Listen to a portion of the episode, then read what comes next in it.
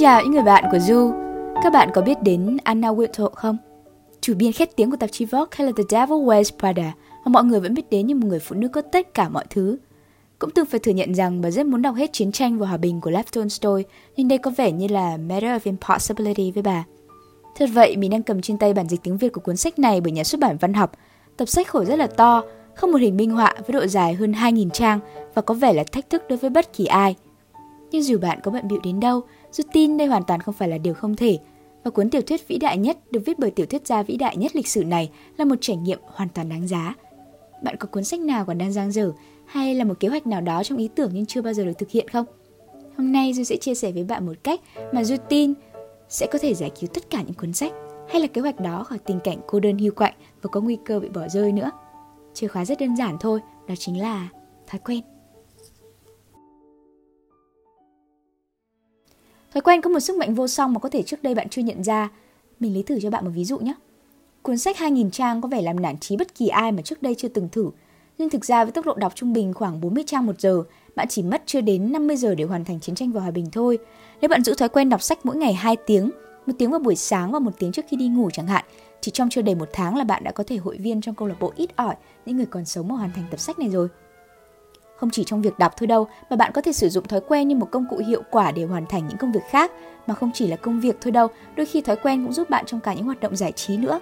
Với những mối quan hệ mình có thể thử cùng nhau xây dựng những thói quen. Cảm giác bất an chắc chắn sẽ không còn chỗ khi đối diện với những thói quen nữa. Bạn có thể dành nhiều thời gian hơn để suy nghĩ để vun đắp cho mối quan hệ của mình thay vì những trạng thái thần kinh bị kích động liên tục. Thói quen không chỉ giúp các bạn sống và làm việc hiệu quả hơn đâu, mà còn là chìa khóa cho một lối sống cân bằng – Thói quen có một sức mạnh kỳ diệu giúp chúng ta thích nghi với những sự thay đổi, khỏa lấp đi nỗi buồn hay là sự cô đơn. Trong những ngày khó khăn này, nếu bạn cảm thấy buồn giàu vì không được gặp những người mình yêu thương, hay là vừa có một sự kiện lớn buộc bạn phải thay đổi sinh hoạt cũng như là điều kiện sống của mình, hoặc thậm chí bỗng dưng một ngày bạn tự hỏi, cuộc sống này có ý nghĩa gì nhỉ? Và mang một nỗi buồn như Xuân Diệu nói, tôi buồn không hiểu vì sao tôi buồn, thì hãy tạo cho mình một thói quen. Thói quen có lẽ cũng như âm chủ cho một bản nhạc vậy, sau bao cuộc dạo chơi hay đổi thay thì bạn vẫn luôn biết mình đang ở đâu, là dấu hiệu của sự trở về nhà và không bị lạc giữa những suy nghĩ của chính mình hay thế giới bên ngoài. Vì ta luôn biết mình có thể làm gì. Như ông già khiêm nhường Khan đã chỉ, đôi khi hạnh phúc chỉ đơn giản là ta có cái để làm, thứ để yêu và điều mà để hy vọng. Hình thành được một thói quen đã quý rồi, nhưng làm sao để tận dụng thói quen đó để làm mỗi ngày một đáng sống hơn thì cũng rất là cần để lưu ý. Đầu tiên là hãy thật kỷ luật và quyết tâm nhé vì dường như thói quen đã luôn đi đôi với kỷ luật rồi, nhưng một bộ luật do chính mình đặt ra. Và để làm những điều mình yêu thì có lẽ ai cũng nên tự nguyện tuân thủ thôi đúng không? Như trong một quốc gia, luật pháp sẽ chỉ có ý nghĩa nếu như mọi công dân đều chấp hành, thì trong vương quốc của chính mình, bạn là quân vương và đồng thời cũng là thần dân, cũng cần được chấp hành chỉn chu. Nếu bạn đặt mục tiêu sẽ hoàn thành chiến tranh và hòa bình trong vòng một tháng, mỗi ngày đừng gấp sách lại khi chưa đến trang thứ 100 bạn nhé. Và một thời gian biểu rõ ràng cũng như sự chuẩn bị là điều rất cần thiết để duy trì và tận dụng một thói quen. Du lấy một ví dụ nhé.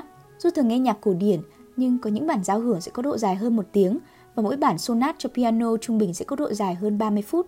Sẽ rất khó để nghe trọn vẹn một tác phẩm nếu như không có một thói quen được tính toán. Vì vậy mình thường nghe nhạc vào mỗi buổi sáng, vì vào lúc đó thính giác của bạn đang ở trạng thái tốt nhất. Đồng thời, chắc cũng sẽ không có một công việc đột xuất nào ập đến với bạn vào buổi sáng đâu. Trong lúc thành phố còn đang tĩnh lặng, lắng nghe những giai điệu diệu kỳ từ một bản tứ tấu của Beethoven và chờ đợi ánh ngày lên. Còn điều gì tuyệt vời hơn nữa đúng không? Ta như được thỏa sức ngụp lặn trong tâm hồn của mình và một ngày cũng sẽ đáng yêu biết bao nhiêu khi bắt đầu những niềm vui như thành quả của thói quen. Nhưng mà bạn cũng chớ làm những thói quen trở nên nhàm chán nhé. Có nhiều người nói rằng thói quen sẽ là nỗi kinh hoàng với những người theo chủ nghĩa lãng mạn. Dù thì không nghĩ vậy đâu. Dẫu thói quen luôn đi cùng với kỷ luật, nhưng những ngoại lệ vẫn hoàn toàn được cho phép, miễn là bạn đã xác định những ngoại lệ này ngay từ đầu vì đôi khi những đêm mất ngủ lại làm ta yêu thêm những buổi tối say giấc như những chú gà. Bạn có thể xác định ngay từ đầu thời gian có thể cho phép mình có một ngày lệch khỏi thói quen để làm một điều khác. Và đôi khi mình có cho mình những khoảng nghỉ giữa lịch trình của những thói quen thì mới đem lại cho bạn những cảm hứng mới và ý tưởng để cải thiện thói quen của mình.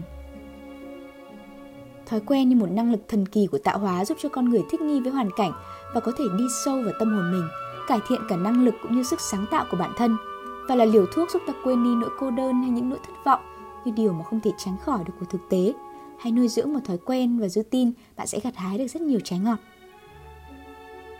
Đồng thời, Du cũng sẽ rất vui nếu như Du cũng là một thói quen của bạn vào mỗi giờ trước khi chìm vào giấc ngủ, chúng ta sẽ cùng nhau kể nghe những câu chuyện ấm lòng và du nhau vào chính tâm hồn mình. Còn bây giờ thì hãy ngủ thật ngon và có giấc mơ thật đẹp bạn nhé. Chúc bạn ngủ ngon.